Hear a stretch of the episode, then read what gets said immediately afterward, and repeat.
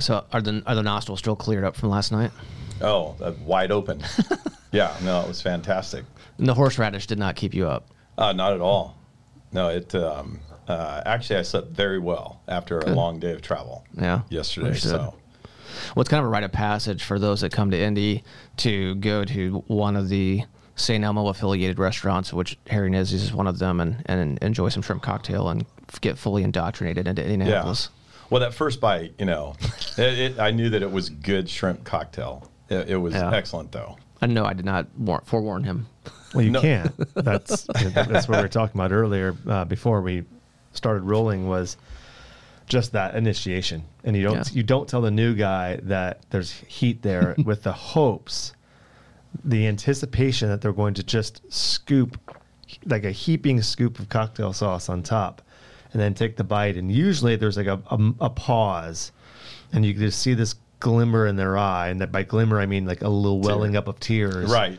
and then the mouth kind of opens up to try and breathe in some oxygen and that that moment when they open their mouth to breathe in is the rookie mistake Yeah. because all they're doing is sucking that heat up into their sinuses and that is the moment of glory for those of us who just want to have a moment of being a little bit mean and exactly. Yeah. Uh, mutual acquaintance, DC, was here. Was it December of this last was back year? in November. November. Yeah, it was last November. Yeah. It hit him hard. We It said nothing. We got a shrimp cocktail. He did the same thing. Big piece, Yeah. lots of sauce on it. Goes in, and all of us, and we're all kind of kind of watching him. Right. And he, like, he was like immediately like, "Oh my god, what just happened?" And Right. It was you know. Well, when I good. took that first bite, I knew I, I can't repeat what else he said, but it was good. I, I had to man up real quick. You know, I didn't want to come across like being a you know that weakling or Right. whatever. But it was it was excellent. I Yeah. would recommend anybody partake in that for Yeah. sure. No, it was, it was a good evening. Um, I had a good dinner, just relaxed at the bar, um, very casual. Yeah. Monday Night Football was on. I mean, Yep, all it good. was good stuff. Yeah. Um, where do you head to after this? So I'm actually further east, right? Yeah, I'm driving into Cincinnati Okay. to one of our factories there. Okay. That um, and th- that'll probably come up a little bit in the the story here. Sure. So, but uh, yeah, I'll be there for two days working on a brand new product. We had a, Nice. a machine uh, catch on fire and burn up. Oh, that's So Okay. yeah, solvent based um, process for making foam pads. Okay. And had to shift gears quickly Yeah. and to go to a water base, which um, that's where everything's going. So Right. yeah, those are unexpected uh, you know events that take place that you have no control over, and you're like, how do Right. we pivot and how do we handle this when you've got hundreds of thousands of people using a particular product? Right, no big deal. No, no, it's not a big deal at all. yeah, exactly. all right, cool. Well, let's let's roll into that, and we'll we'll get, we'll get a little more detail on that to what whatever Yeah. extent that you want to. Sure. All right.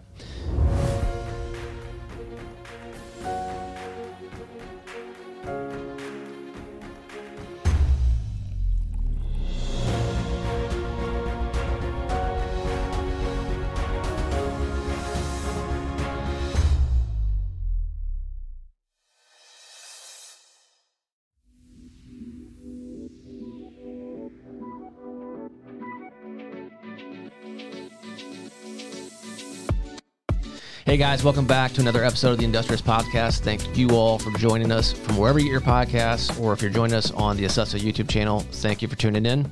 Uh, today we are joined uh, by Mr. Skylar Faria or Faria. Faria. Faria. Yep. Okay, I want to make sure I pronounce yep. that Oh, correctly. yeah. Two out of three ain't bad. Well, Depends on what account. You're saying I'm there's a chance. You know, it could be Faria. You know, Right. Faria. Like, You say PO, you can call me whatever you want. Right. That's right. well, we'll get into baseball. Batting 300 is actually not too bad, right? no, that's actually Pretty you know pro level, right? Yeah. That's MLB. There you go. exactly. You look See? like a baseball player. That's about it. Yeah. yeah, we got, we got into that last night, but we'll get into that. Anyway, uh, Skylar, some Surf Prep. Skylar, why don't uh, you give a little introduction on yourself for our listeners and viewers? Yeah, no, that's uh, thank you. Um, uh, first of all, I'm honored to be here with Thanks. you, with you fellas, and uh, and your company. Um, Skylar, married to Mary, uh, been married 35 years this year. We have three grown Nice. adult children, and um, they are all involved in the business. That was never a part of the plan uh, in the beginning. And um, it just so happened that um, they're amazing human beings and they all contribute quite well. Have four um, four grandchildren, and that's thrown me a curveball. uh, things change when you have grandkids. Um, so yeah, and uh, kind of live, you know, California, North Carolina. We're always back uh, back and forth, bouncing back and forth because um, we have a warehouse and facility in North Carolina.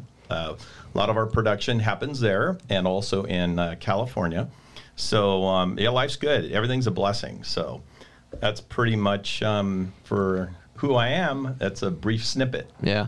So you're working both coasts, uh, but you're originally from the New England area, correct? Yeah, born, born. in- Yeah, yeah. We talked about Oh, Gosh, that. are you a I know. Patriots fan?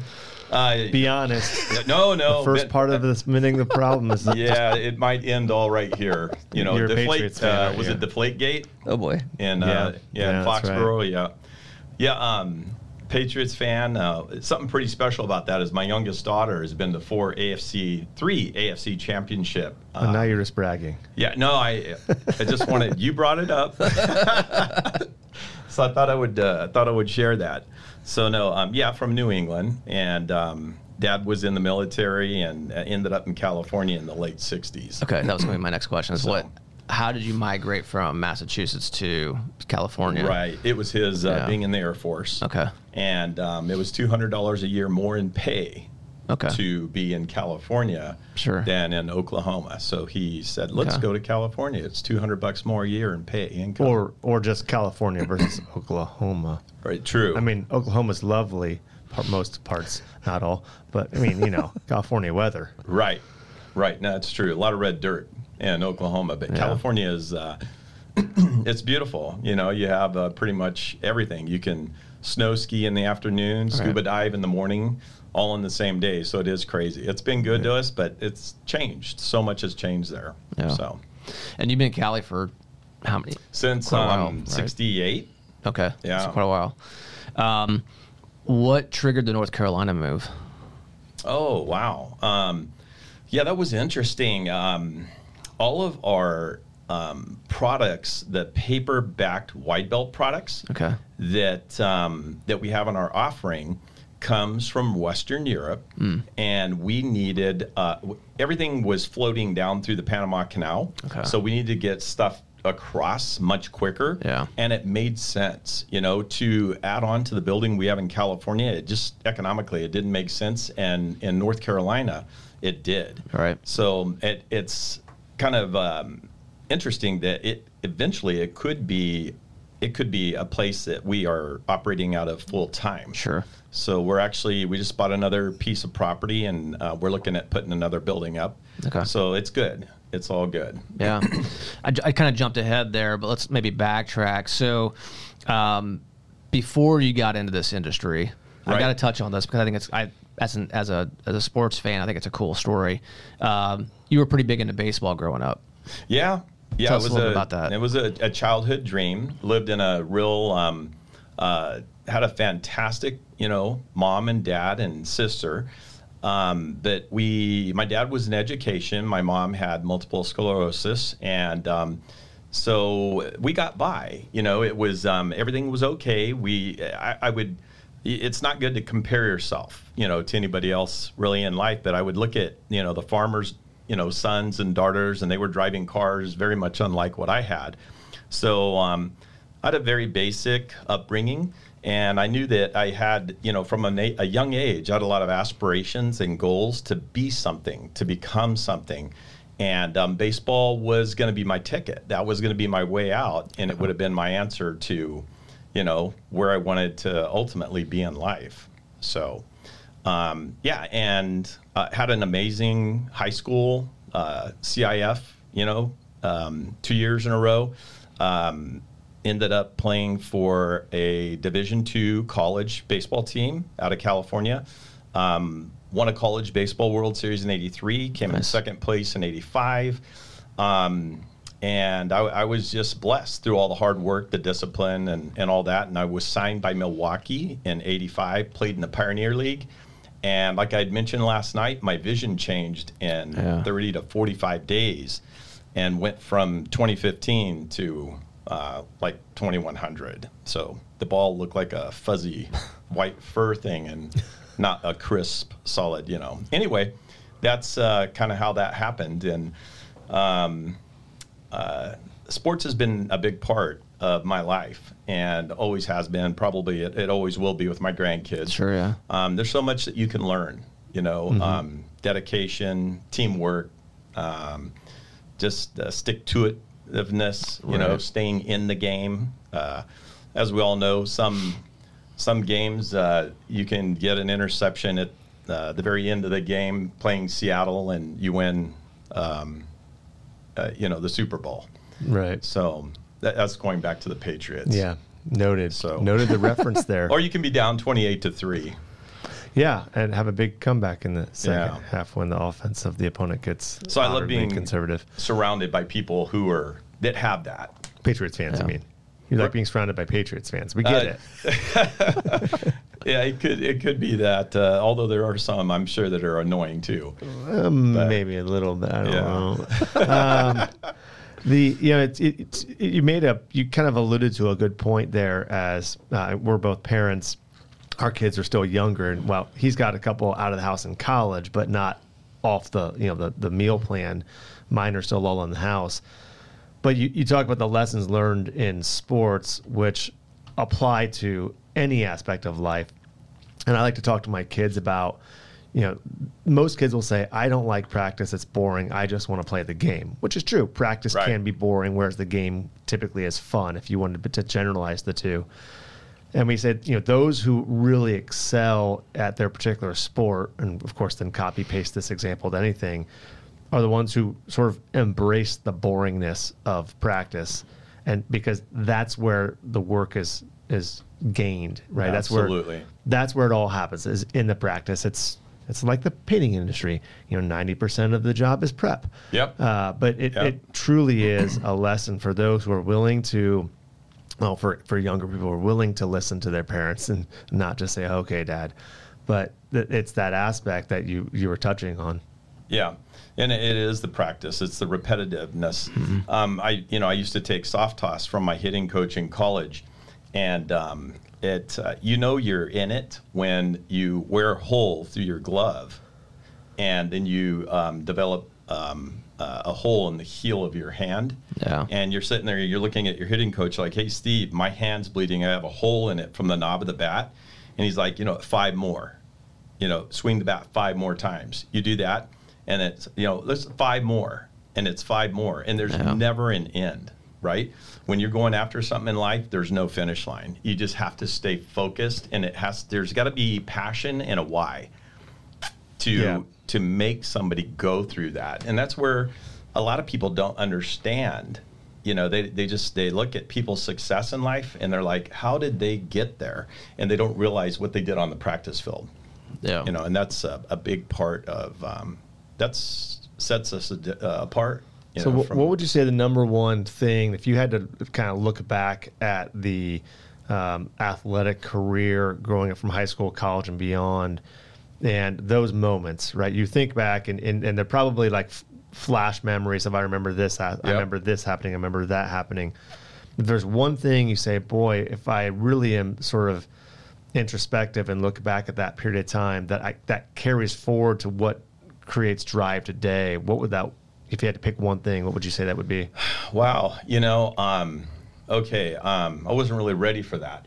Um, but when you ask the question, that's good. I mean, um, so the answer to that would be, you know, all the preparation and um, all the agony and some of the defeats that you go through, right? Um, the, uh, I I guess, so my last at bat in the College Baseball World Series, uh, it was one of the longest, highest, deepest home runs I'd ever hit in my life.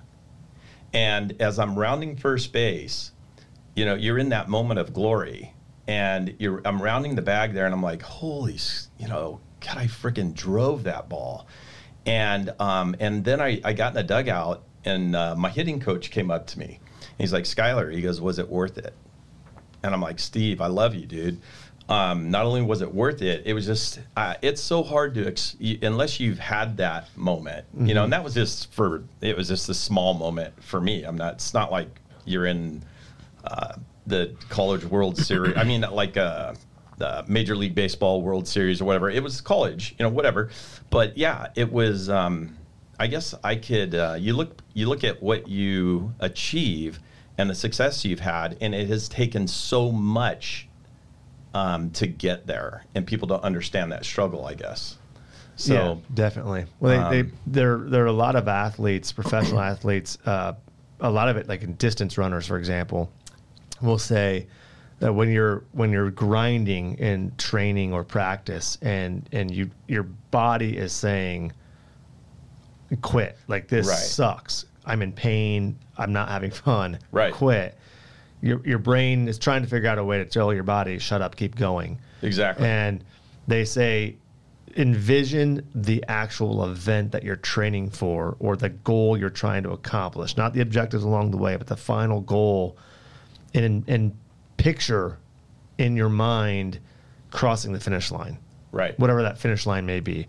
And that's the, the motivation to keep that's your brain's way of telling your body no we're, we're still going that that's sort of the mind over matter Right. aspect and I think that applies to you know when you're in the batting cage and your your hands are bleeding because Yeah. of, you know they're beyond blistered and raw and what have you. It's that moment of okay, well when I hit the game-winning dinger, you know, Yeah. 500 some odd feet or whatever. Yeah. That that's that moment. Yeah, And, and- and how do you apply that to business then? You know, or, or life in general. Right. Yeah, exactly. It sounds like David Goggins, you know, when you 100%. when you share that. Yeah. Yeah. It's um yeah, it's there's a specialness, you know, to that whole process. And um, when you go through it and you realize that you've accomplished something that seems insurmountable, uh, you know that uh, the mind's uh, way stronger than the body, and it can carry you through things that, um, you know, like you were saying, you would just want to give up because it's like this is too much. But you keep the the end in mind, you know, before you even start the race, and that's why you're doing it. Yep. So, um, yeah, it. Um, uh, that's that's why I've always uh, respected people. I'm not, uh, you know, oftentimes people ask you, well, what's your favorite team? And for me, it's like, who's your favorite player? And I like that guy that's drafted, you know, undrafted free agent or whatever that moves through the process Right. and pays the price and then becomes, you know, that big name. Right. So, Yeah, yeah, cool. good stuff. Transcending from baseball into call it the real world, if you will. What uh, what got you into this industry? Yeah, um, I was selling a pair of shoes Okay. at a Nordstrom. And it's funny, we drove by one last night, and every time I uh, drive by one, I'm like, oh my gosh, that's what got me into sandpaper. Kind of weird. Yeah. Um, so a, a guy came in with a, um, a World Series ring on, Okay. sat down, and I'm like, you know, I had uh, mine on, and uh, he sits down, and he's like buying a pair of shoes for me. I'm like, who are you? You know, we played at the same college. He was five years older than me. Okay. So he had been on a 1980 team. And so it was an instant fraternal connection. And it was just like, tell me about, you know, what are you doing, blah, blah, blah. And he's saying, well, what are you doing here? You know, selling shoes. I thought you were gone. You're away. I'm like, yeah. And I'm back. You know, my vision had changed. And um, so um, he's like, hey, Skylar, I work for a sandpaper company. And I'm like, really? And I was like, what is that? You know? and um, this is not terribly intriguing no, at, at first blush. Not really. And, and I had these like horrible visions in my mind. My dad used to make me sand stuff when I was a kid and grind stuff, you know, just to keep me busy and I'm like occupied. Karate Kid. Yeah, pretty much. right. Uh, so, uh, you know, we get to talking, and he's like, um, "Yeah, no, this is." Uh, I said, like, you know, to where hardware stores or what? And he's like, "No, no, I go into like Louisville Slugger. I go into big accounts that use a lot of sandpaper, and this was all foreign to me." And I'm like, yeah, you know, it, it wasn't really registering. And he goes, you know, um, let me tell you a little bit about it. And he said, company car. And I'm like, I was thinking about my Toyota truck in the parking lot, you know, outside the Nordstrom. I'm like, man, I could use a new car. and then uh, that stayed with me, and he keeps talking, and he's like, well, you know, he goes, I know you'll get the job. And I'm like, Lance, uh, well, I, I need to learn more about it. And I go, but you said something about a company car. And he goes, yeah, you get a car, you get a gas card. And I was single at the time. And I'm like, man, I need that car. And that's kind of how it happened. So um, uh, it started there in 1985, late 1985. And I started uh, selling sandpaper. I'll never forget one of the first accounts I went to was in um, oh my gosh, it was the it was Los Angeles region. It was a small cabinet shop. I walk in, and back then I used to wear a tie. It's kind of weird. Uh, I'd wear a tie and I'd go into this cabinet shop, and these two old guys in there, are probably my age now. Um, they said, "What do you want?" You know, and I'm like, "Well, I'm I'm, I'm with VSM abrasives, and I want to, you know, see if you guys would be interested in some sandpaper." And this one guy he looks at me, he goes, "I got three orders for you," and I'm like, "Damn, this is easy." And um, and uh, he goes, uh, "Here they are. Get out, stay out, and don't ever come back here." Sweet. I went, got my Chevy Eurosport, and I sat there and I'm, I called uh, Lance. I had one of the very first, you know, cell phones then. I'm like, dude, this sucks. I don't want anything to do with this. And so I didn't have a clue. You know, my degree in college was in finance. It wasn't in sales. It I had very little public speaking, whatever, you know, not a lot going on there. Right. And I'm like, what am I doing? You know, and I thought I went through all this training and everybody told me that this was good sandpaper. And I just, you know, anyway, that was the the start. Yeah. Um, so, what carried you through, and kind of give us a little um, migration into what is today? Yeah, excellent. Um, I, I learned quickly, Vince, that um, it wasn't about the product. Yeah. You know, it was, um, um, I, I was so focused on money then. I was just like money driven. I was like, I got to make money. I got to make money. I want to make a lot of money. And I, none of it, nothing really clicked with that kind of an attitude. And I started realizing quickly, hey, you know what? I need to serve people and I need to identify where they're bleeding because in, in the, the back of every building, whether it's a 10,000 square foot building or a half a million square foot building, there's a pipe leaving the building and there's blood flowing out of that thing. And these companies are bleeding. And I realized that, you know what, I've got to figure out how to stop bleeding. And if I can do that and I can get there in three or four or five seconds with a potential, you know, uh, human that owns or manages that business, I'm gonna I'm gonna make headway. And so I started focusing on that, you know, serving and serving, and I forgot about the money. I began learning um, everything I possibly could about the other products that are in the marketplace, although I don't focus on them. I don't go into an account and um, say, hey, what brand do you use? That's irrelevant. None of that even matters to me. It's more about what is the challenge you have and how can we stop the bleeding here? Yeah. And um, so uh, I, I it, it was kind of moving through that process. I started reading a lot of books. You know, I would I would get deep into uh, personal growth, uh, the development, personal development, and uh, just become a became a student of the, the the business. I actually loved it. I began to love it, and it didn't matter if I was selling pantyhose, sandpaper, cars, whatever. Um, it it uh, it all started to come full circle, and in the late '90s, I was making more money than uh, all my relatives, you know, and and some of them were uh, some of them were commercial real estate brokers or uh, appraisers, that kind of stuff. It was because the focus was on the human and Yeah. helping them do what they do best, and it was amazing. And uh, it just it just Started kept- to click. It just started to click. Yeah. And one thing led to another, uh, and it just um, it's been a blessing. So That's great. Did that answer Yeah. your question? I think so. Yeah. Yeah. Yeah. So then now lead us into what is today. Lead us into what you know. How did how did Surf Prep come come about? We, um, I had a vendor that um, that uh, supplied me with sanding sponges, Okay. and uh, it's kind of interesting because, um, man, so let's say uh, back in the late '90s, mid to late '90s, I had five furniture accounts that in Southern California that the five of them were doing close to a million bucks a year with me. And I supplied them all with uh, two-sided sanding sponges, single-sided pads, blocks, and all that. And um, I had a vendor supplier that um, one day, it was in December of 2003, um, Marina called Mary and I up. It was six o'clock in the morning, and she says, uh, "Hey, by five o'clock today, um, I need an answer from you. I'm selling the business. I need to know if you if you want to buy it."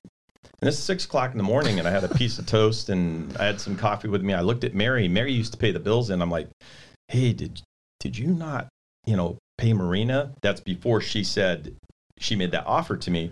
She's like, "There's there's no issues with that," and I'm like, "What are you talking about, Marina?" She's like, um, "I'm selling the business." I'm like, "Where's Tim?" She's um, she says, um, "Tim's not here." Tim would surf every morning. He would unload a 40 foot container of foam blocks that were coming in from England, and they had a pretty. Her dad had started. George Dixon started the company. In fact, he Okay. invented the sanding block, the foam sanding block, with a guy Jack Woody Weiss in England. Anyway, she says Tim's not here. He's not coming back. I'm like, well, when he gets back, I need to talk to him. And she says, um, you'll never talk to him again. I'm like, okay, what's up? She goes, um, Tim's no longer here. He's gone. And um, so we went through this, and, and I'm like, okay, so you're selling the business, and in my supply chain for foam abrasives, you're one of my, you're my main supplier. And I was like, if I don't buy it, you know, who are you going to sell it to? And oh, by the way, I have how many hours to make a, a really large decision? Five o'clock.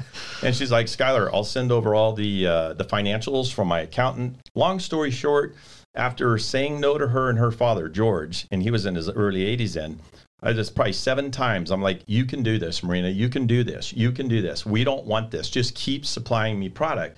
And she's like, nope, don't want it. And after seven times of saying, we can help you, we don't want to do this because she was in an emotional state that just wasn't Yeah. healthy, Mm-hmm. um, we ended up getting the business. And um, so that, uh, now what's interesting is the majority of the revenue then was for the fingernail industry. So we have over 900 wholesale beauty supply warehouses around the world that Dixon buffers go into. Okay. So if your wives go into a salon here in Indianapolis, if they go look at the box, the box is probably a Dixon box. Huh. So the Okay. brand and what George had created was phenomenal. Um, and not all was because of his wife having hair salons and nail salons in the 70s. And she used to take wet, dry silicon Okay. carbide 9 by 11 sheets and cut them up and polish the nail after they used a Dremel. Interesting. Uh, it was I thought you were going to tell me he developed it when he was still single as a great pickup tool, No, which would have been genius. would have by been, the way. yeah, exactly. Also moderately creepy. Hey, ma'am, can I buff your fingernails? right. So uh, yeah, that's how that all started, and that's how I, um, you know, I had a small distributorship. We were doing a million bucks a year Okay. um, at that time, and I just shut that down. And I saw so much more opportunity in what Dixon could do and what they could offer, and that's when I started that quest of um, putting a sanding sponge on a tool, which was very, you know, you would have um, 20, 30, 40 people in a finishing department in a furniture factory using Yeah. pads, sanding chairs and nightstands and headboards and all that. And um, it was very foreign uh, for them to take something and put it on a tool. So, yeah, that's when that um, all came about. Yeah. When people are presented with an opportunity like that, um, it doesn't always go that way. I mean, there's there's a level of anxiety that's, that comes with it Yeah. um, because you're making a, a large commitment, both personal and financial. Um, did you feel like there was part of your drive was look this this is what this is what I want to do? Um, Yeah. Did you always kind of want to be an entrepreneur, or just that was just part of the? I I wanted to um I wanted to have freedom. Yeah. So I, I didn't want a paycheck. I knew known that all along, Vince, that I didn't want to be um so my background or my education was in finance. I was going to become a um either a broker or uh, I, I, wanted to have revenue streams. I wanted to have residual income Yep. that would allow me freedom. And so entrepreneur, you know, that wasn't in our family mix really. It was like, what's that? You know, and, and there were no entrepreneurship programs back then that I recall of in college. I just knew that I wanted to be able to um, have that freedom, the flexibility, Yeah. the flex, and that's why uh, sales. I figured, man, if I can sell three million dollars a year, um, yeah, if I've got a revenue generator that works for me, that's raking in three, four million dollars a year, and if they're playing golf three times a week with key decision makers, how is that different than being in a shop? Right. You know, I mean, you have to be in the shop to help people, but it's like, hey, it's connections, it's relationships. Mhm. Yep. So, uh, yeah, that's that's what I wanted, and then I found myself, you know, on that path when I started my own distributorship. But then when we bought Dixon, and then when Surf, I was like, this is worldwide. This could, I mean, I could go from uh, seven figures to eight figures, and then you know beyond that blue sky vision, right? Mhm. And it, it just like for me, it, it was that visionary kind of a thing. I'm like, I this isn't going to stop. Right. You know, I just if we just got to keep serving, serving, serving, and it will come. Yeah. So Was the name Surf Prep already part of the, the business mix, or did you No. guys do that? And where did that name come from? uh, there was a young girl that worked for us, and oh, actually, we sat around. We, I think, five of us sat Yeah. around a conference table, and we needed a brand. So we needed to have a brand where it wasn't just Dixon, because everybody would get our products. We would sell to large manufacturers, which y- you fellas would know of by Mhm. name. And we would take all of our labels off and we would put their labels on the box and ship Oh, them okay.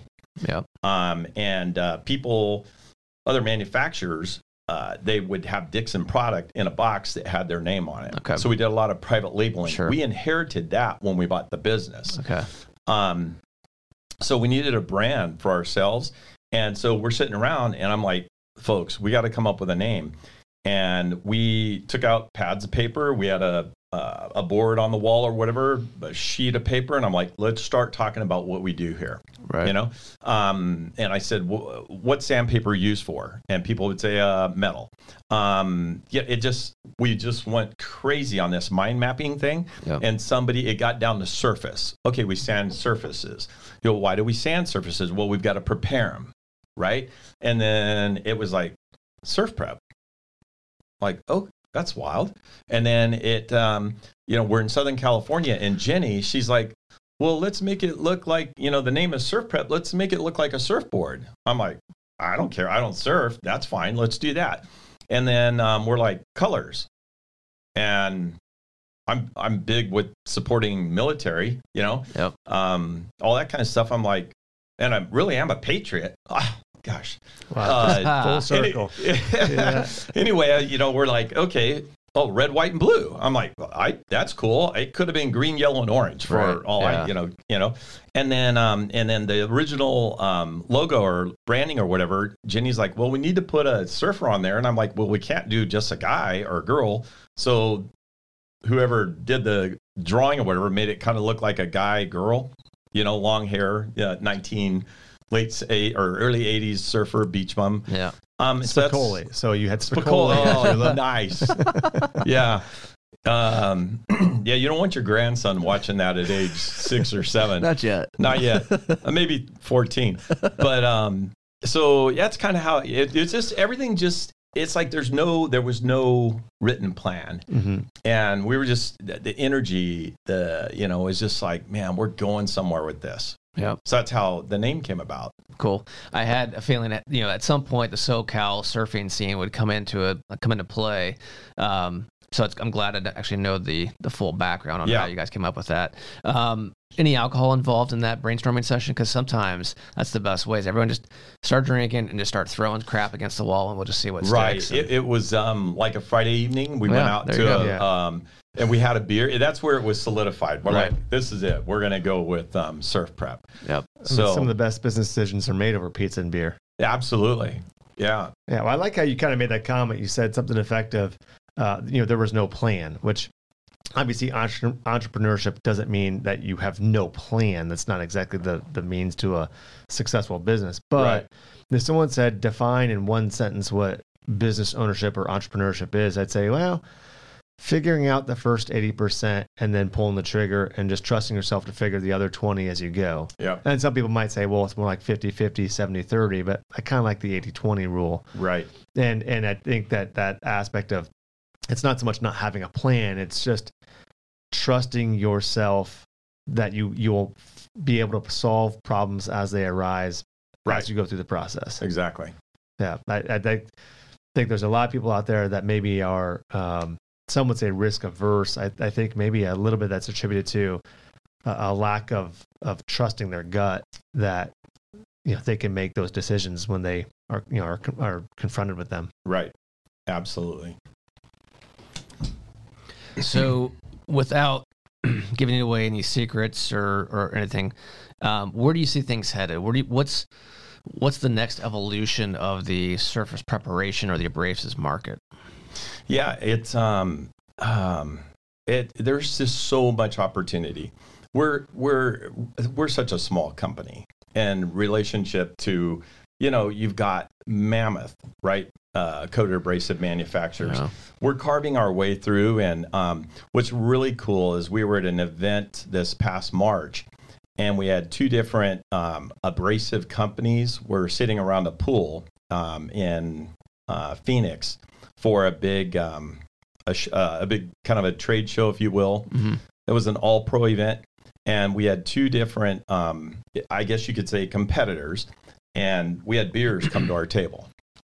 And I'm like, who ordered this? And I looked at Mary and I'm like, she's like, I didn't do this. And our, our group of four or five of us were sitting there, and um, it it was uh, you know it was a green and white company and a yellow and a black company, and they sent us beers over.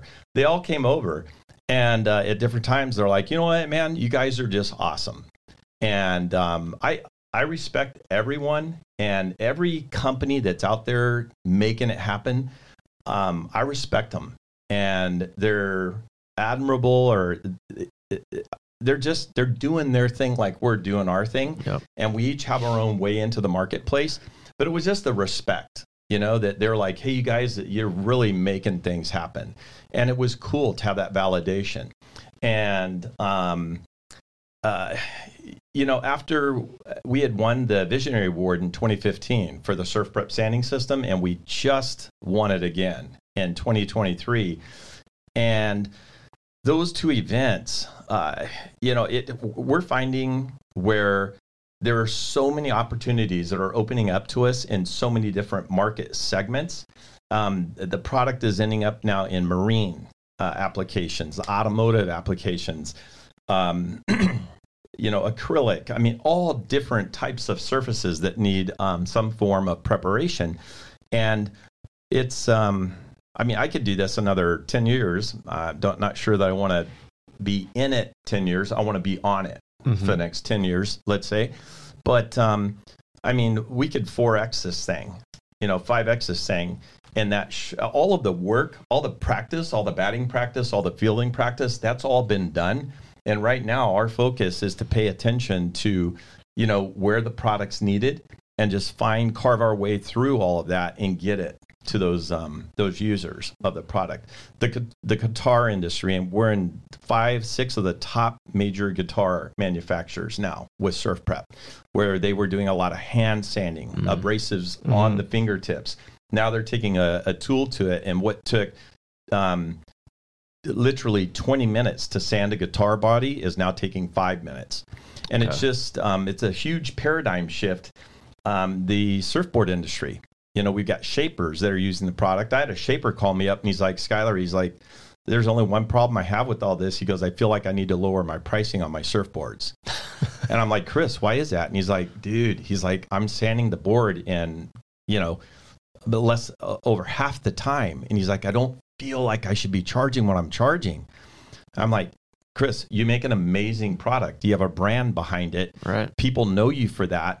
And this is going to allow you to make more surfboards because it's taking you eight months to get the next one Right. out to someone. So, And your margin just went up. You're welcome. and yeah, yeah, exactly. So, um, it, yeah, it uh, there, there's so much opportunity. We're we're opening up right now on average about four to five paint stores every month, and um, it's uh, I just sit back and I'm like, man, do I deserve this? And then I quickly snap out of that, and I'm like, this is what I visualized for Right. years, um, and it's it, it is amazing. Yeah. You said you have three kids, all three in the business, correct? Yes. And a son-in-law in the business. yes. Um, let's talk about that a little bit because family businesses have a whole host of dy- other dynamics that come into play. Um, I think you may have mentioned this earlier on that was not really part of the vision. It just kind of happened that way. Right. Um, talk a little bit about that. How, how has that gone and, and how do you see that going? Um, I, I would have never uh, dreamt in a million years that all three of our, our kids would be working in the company. Um, they're all rock stars. And um, it, uh, I, I do know, you know, how it happened. Um, I, it was the way they were raised. Um, a lot of parents have issues with their kids nowadays. Um, and the answer to all of that is time. So if you're there and you put time into your kid, that equals love. Because if they know that you're putting time into them, they know that you love them, right?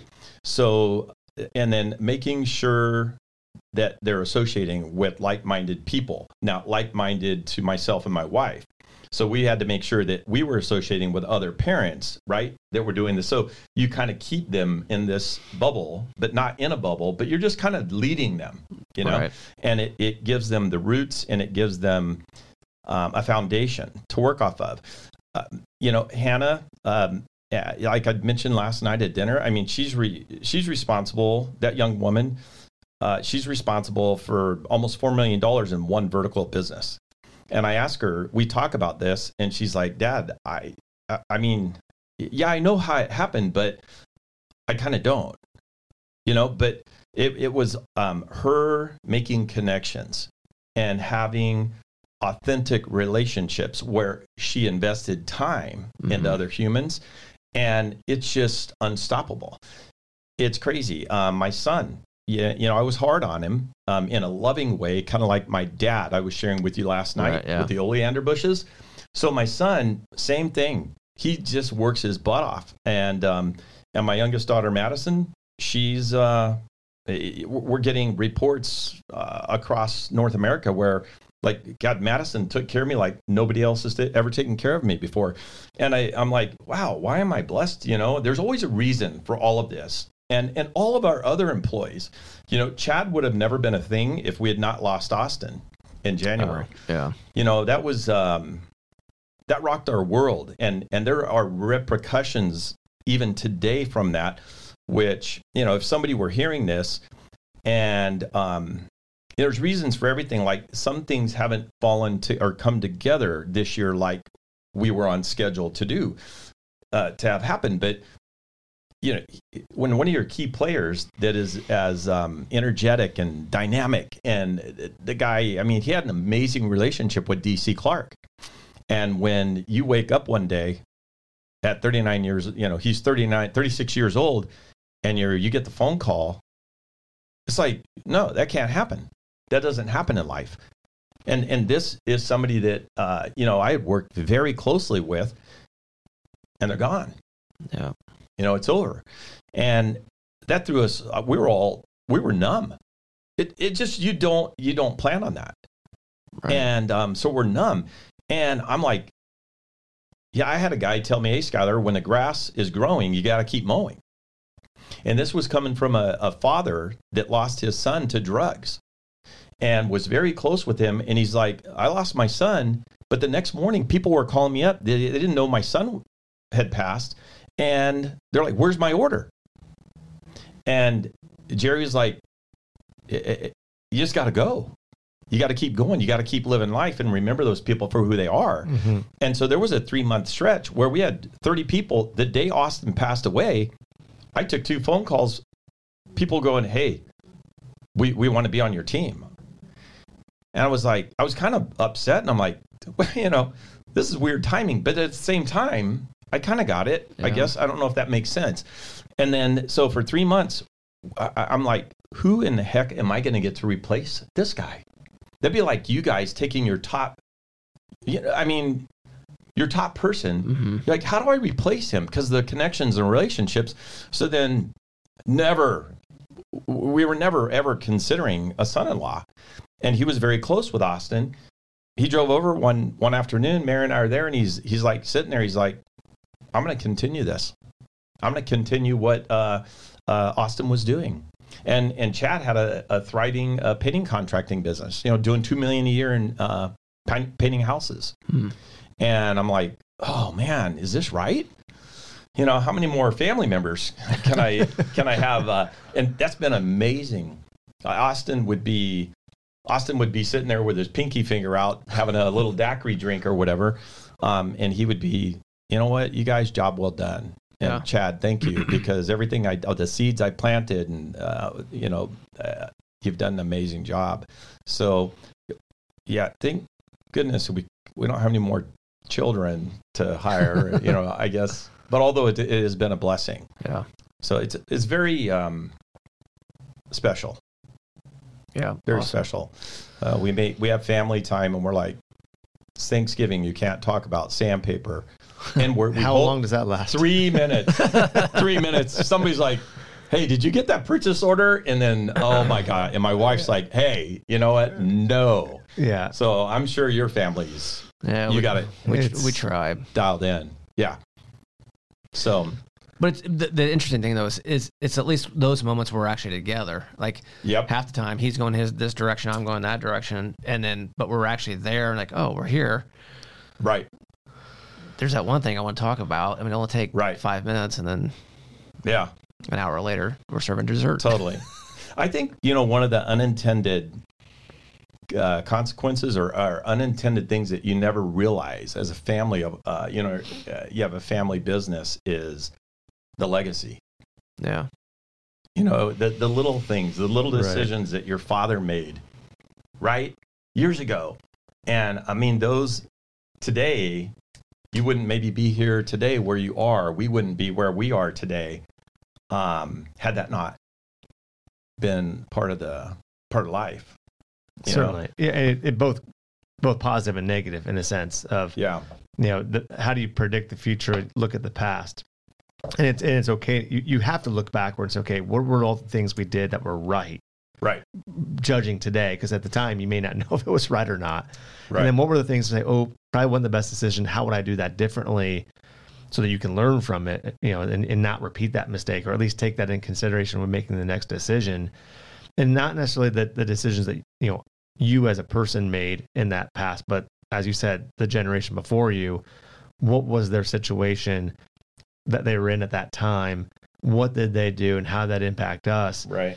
to to to really appreciate you know the the hustle that they put in because you know every every business particularly a family business because it's it does extend beyond the office uh you know no matter how hard you try it extends beyond Yeah. the office you know you, you're building it's a ladder and you're and, and every generation's got their their responsibility to add a rung Right. and then when they get up to that next rung, you know, not only to within your own business and family, but just societally speaking, you got to have that responsibility to put your hand back down and help the person beneath, Yeah. beneath you pull them up as well. So it's really important to look back and understand, okay, the rung I'm standing on, who put that there to give me that leverage to allow me to, to climb up. So I like the way you put that. Powerful. Yeah. Totally. For sure. What advice would you give the next industrious person coming along who either has an idea or has a passion for wanting to get into something? Um, maybe some piece of motivation, some agoganism, if you will. Yeah. Um, figure out your why.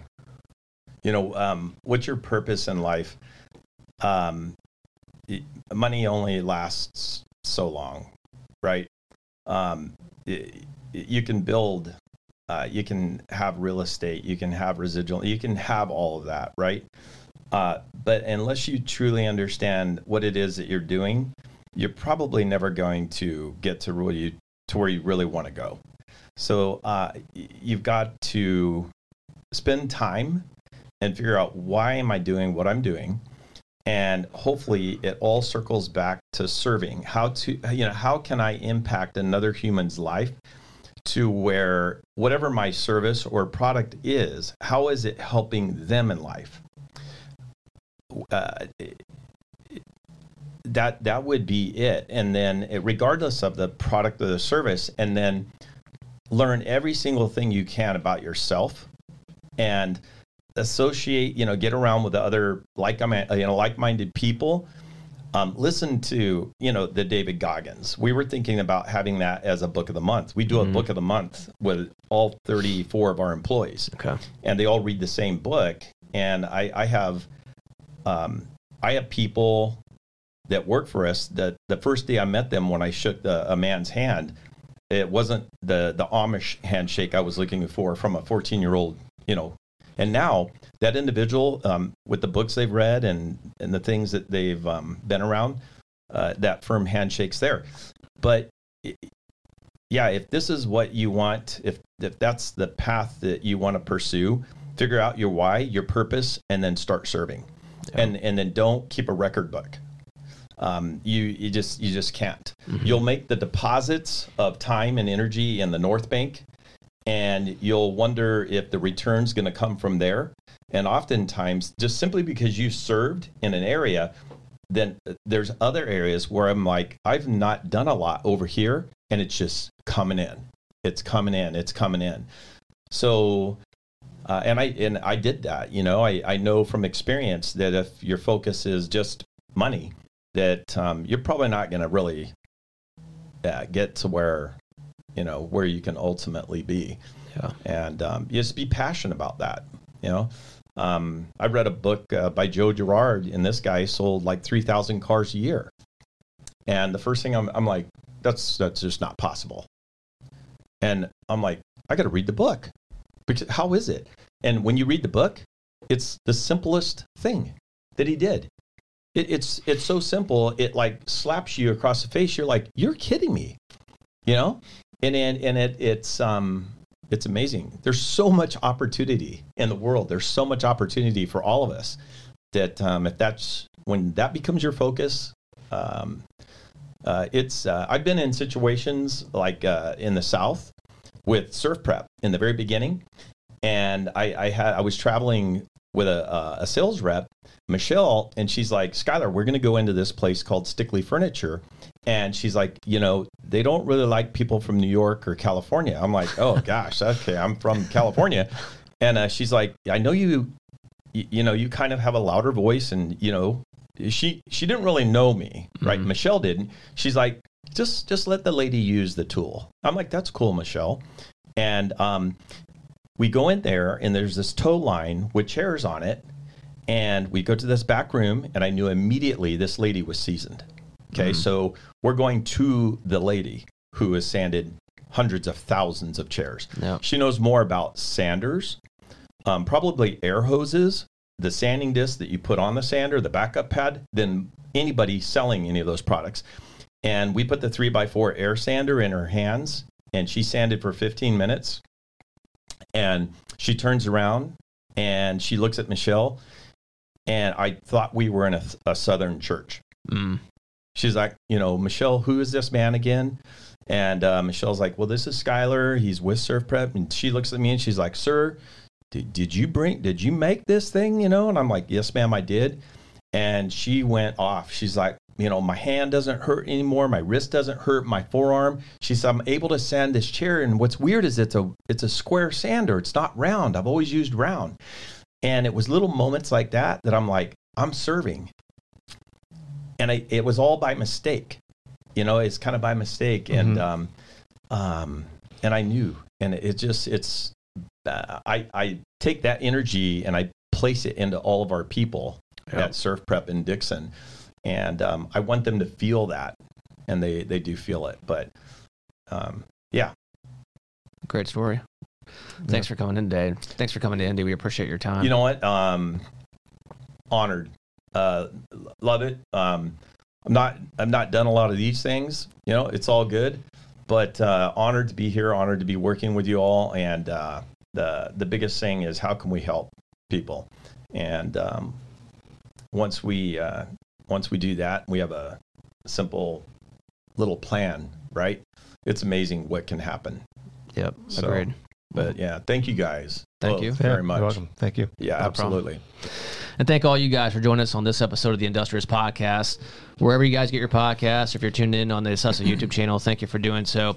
If you're on the YouTube channel and you haven't hit the subscribe button, please do that. Hit that little notification bell right next to us so you can be alerted when new episodes like this one drop. We would appreciate it, and it won't cost you a dime. Thanks a lot, guys. And don't forget, as Skylar said, be industrious.